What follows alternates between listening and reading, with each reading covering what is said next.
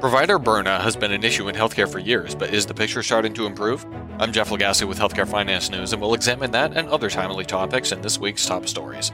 New research shows that many of the contributors to provider burnout have become less prevalent than they were at the start of the COVID 19 pandemic. As we see in healthcare IT news, the new KLAS report found higher levels of trust in organizational leadership around the EHR, greater reduction of the after hours workload, and more burnout prevention programs across various organizations. However, staffing shortages are more frequently reported by all types of clinicians, with 40% of those surveyed citing this contributing factor as a stressor.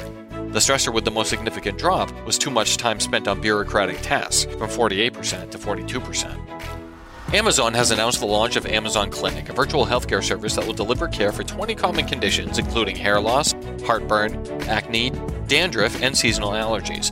MobiHealthNews reports that the virtual consultation service will allow customers to select their condition from a list provided, then choose a preferred provider from a list of third party licensed clinicians, including ones from SteadyMD and HealthTap. The clinic will operate in 32 states in the U.S.